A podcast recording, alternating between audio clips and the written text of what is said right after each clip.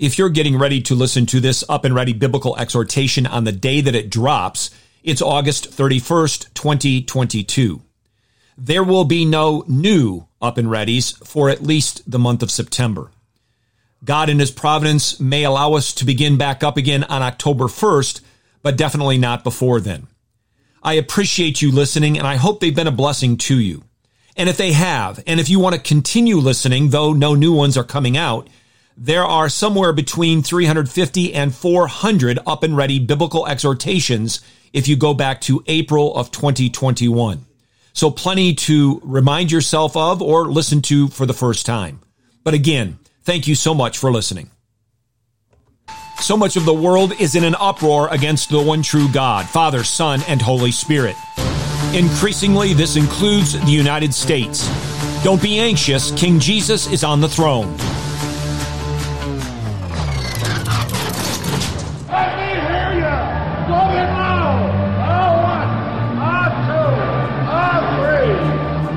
Welcome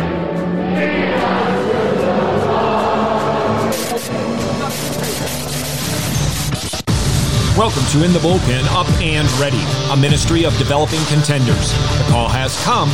You need to get up and ready now. And look who's coming up. High fly ball into right field. She is gone. The voice of the people is not the voice of God. God does not seek our approval of his absolute claims. Christ is king, not because or when we accept it.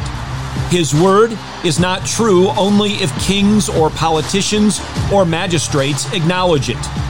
Christ's lordship is total, absolute, objective reality, irrespective of the desires and will of men.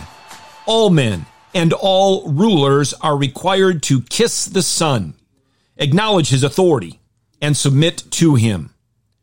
Those are the words of Dr. Joseph Boot in his book, Gospel Culture living in God's kingdom. These are the words of God in his book, the Holy Bible, Psalm chapter 2. Why are the nations in an uproar and the peoples devising a vain thing?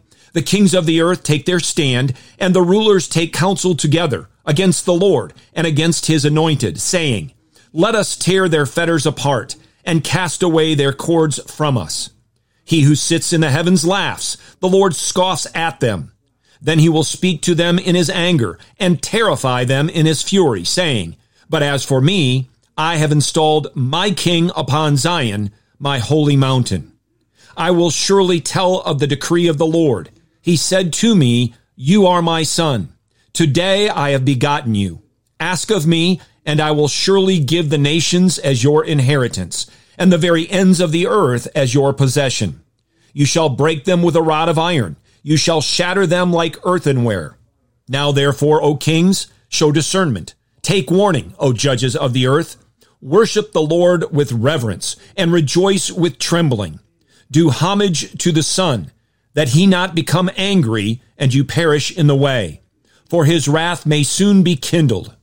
How blessed are all who take refuge in him.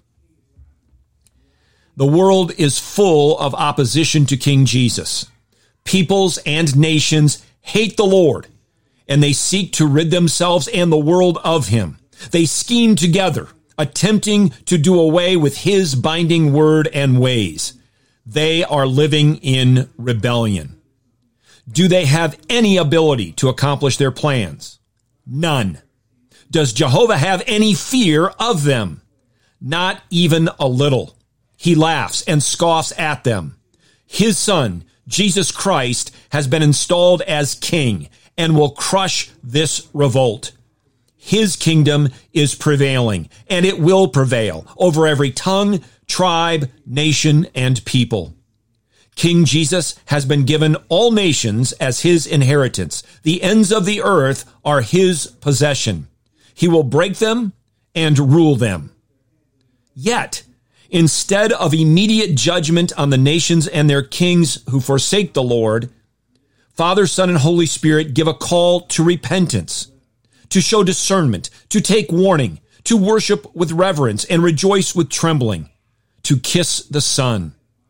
If they do not do so, he will become angry and they will perish in the way and endure his wrath.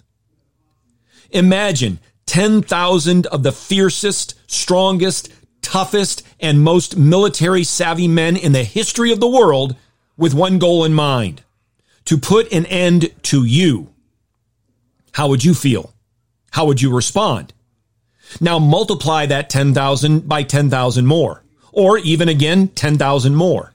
But instead of coming after you, they are striving to put an end to the Lord, to topple his reign and rule. He who sits in the heavens chuckles. They are no threat to our triune God. And because the omnipotent Lord of all creation is for us in King Jesus, it matters not who is against us. And that's why Psalm 2 ends, How blessed are all those who take refuge in him. Get your eyes up, fixed on Jesus, the author and perfecter of faith, and be ready to deny yourself, take up your cross, and follow him.